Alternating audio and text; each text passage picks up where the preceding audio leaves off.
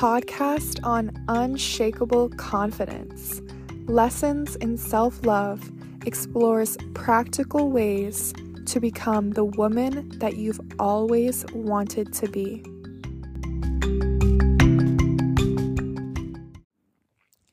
Hello! So, today I want to talk about sacrifice and choosing your hard. So I came across this post on Instagram and it says, Marriage is hard, divorce is hard. Choose your hard.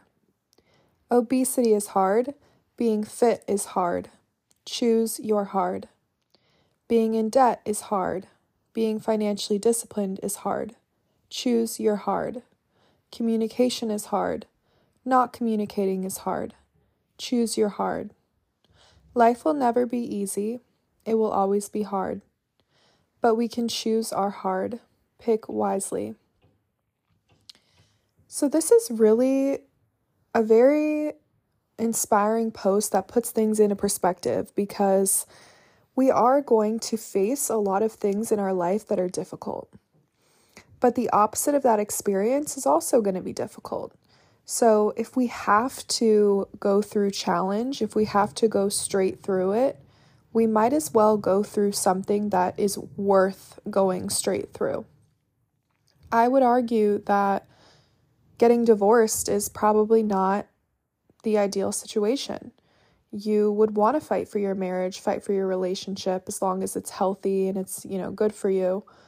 And that's the hard that you're choosing. And being fit is hard as opposed to obesity. I know they're both hard, but being fit, following a diet, going to the gym, like these are not easy things, especially if you didn't grow up with these positive habits in your life. And I really just want to say that we're all going to struggle. You know, we're all going to go through depression. We're all going to have those times where we lay in bed and we don't really want to do anything. But there's two options in life. You know, there's the option to stay where you are and scroll on your phone and feel sad and do nothing and procrastinate. That's an option. And that isn't comfortable. That isn't, you know, something that makes you feel good. You're going to suffer through that. And the other option is to get up and start cleaning your room and start doing things on your to do list and maybe get up and go to the gym or maybe knock out that homework assignment that you haven't been doing or make yourself a healthy meal. Like, life is struggle. Everyone experiences that in one way or the other. And we have the ability to choose which struggle that we want to be involved in we don't have to struggle in the same ways that other people struggle. Maybe our struggle is going to be different. And sometimes we're going to have to sacrifice things. So, if you're in a marriage, you know, if you're in a long term relationship, you are sacrificing time and intimate time with other women or other men. You know, if you're being financially disciplined, you are making a sacrifice by not buying that bag that you see at the mall or, you know, clicking two buttons on Amazon and getting what you want right away. We're so conditioned into this instant gratification of everything that we're not willing to wait to foresee any outcome. If we want to change our body, you know, we can go get a BBL or we can go get a boob job or we can, you know, pay money and get something changed instantly. There's such a lack of this idea of waiting and working on things. And when we're in that mindset where if we can just pick up our phone and scroll and get that hit of dopamine, or say we post something and then we get, you know, DMs and we get that validation it's an instant thing and we're becoming addicted to that. So we're always seeking that.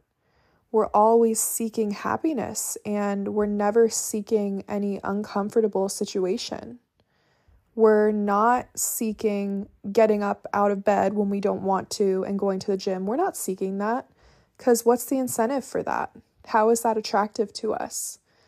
In Atomic Habits, James Clear says that in order to establish a, a habit, you have to make it attractive. And in order to delete a habit, you have to make it unattractive. So if you want to start waking up in the morning and your phone is right next to you and you could easily hit snooze, that's not going to help you create that habit.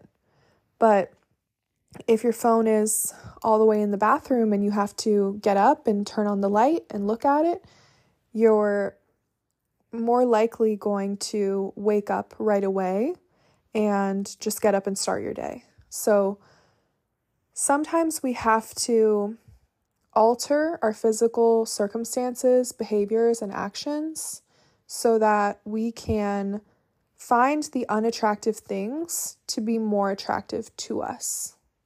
It would be more difficult for me to spend money if someone took away my credit cards.